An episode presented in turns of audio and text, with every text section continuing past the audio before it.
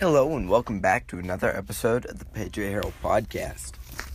On today's episode, we are going to talk about the situation in Afghanistan and how, thanks to an incompetent president, an incompetent commander in chief, the United States is embarrassed once again in a war.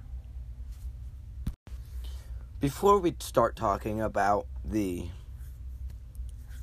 disastrous events in Afghanistan, Governor Cuomo was forced to resign and then the midst of a criminal investigation into sexual misconduct.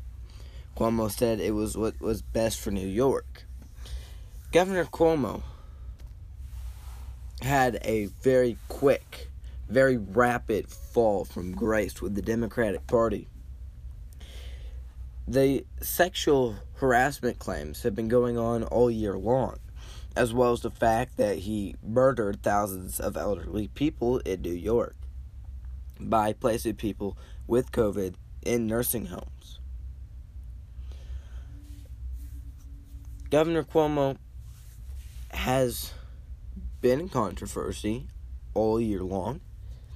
He was going to be a top pick for a president, being hailed as a national hero.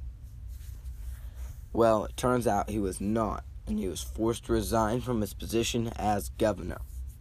The New York Democrats decided, after thinking about it, that they were not going to work on impeaching him so that he can still hold office in New York again should he choose to and somehow win.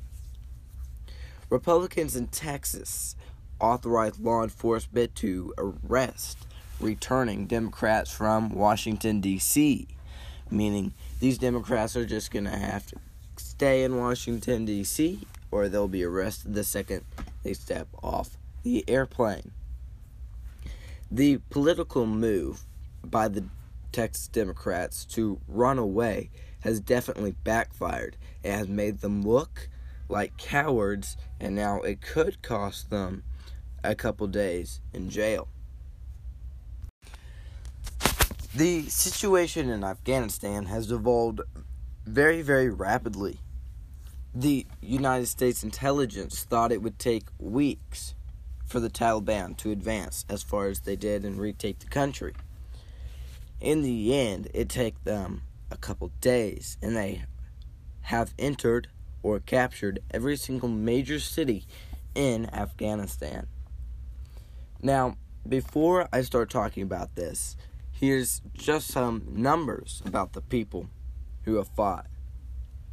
2,448 American service members were killed in Afghanistan.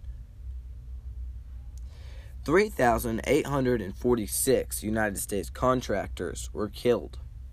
66,000 members of the Afghan National Military and police have died. Other allies, including NATO members, include 1,144 deaths. Thousands of people have died in this war that lasted over 20 years. Well, the United States did not fix a war torn country that they entered. We do this all the time. We try to help a country that has always had fighting in it and act like we could fix it, impose a democracy, and everything will be alright. That's just not how it works in most cases. We are blessed in America to have what we have today and for our system of government to work for us. In a lot of countries, that does not is not possible. Well, the Afghan fighters, we've spent years and millions of dollars trying to train them so that when the United States pulled out, they could hold their own. Well, that didn't happen. They broke almost immediately under an onslaught from the Taliban. So, because of this, Joe Biden was forced to send over 5,000 Marines to help with evacuations. You know, here's the thing President Trump said he would get our troops out of Afghanistan, and he got the majority out of Afghanistan, but not all of them before President Biden stepped into office. Here's the difference when President Trump was president, you did not hear about a rapid advance by the Taliban because it did not happen. He eliminated the Islamic State during his presidency, he eliminated terrorist groups, and even while withdrawing troops, he still had everything under control. Joe Biden, in an effort to play politics, decided he was going to pull all the troops out immediately without staggering it, leaving guns, tanks, Humvees, all kinds of equipment in our bases over there. That is now for the Taliban to use. It's always a bad thing when the Taliban comes rolling in with American weapons and equipment. Well, after that, Biden had the embassy in Kabul evacuated. All the personnel and staff members in the embassy went to the airport.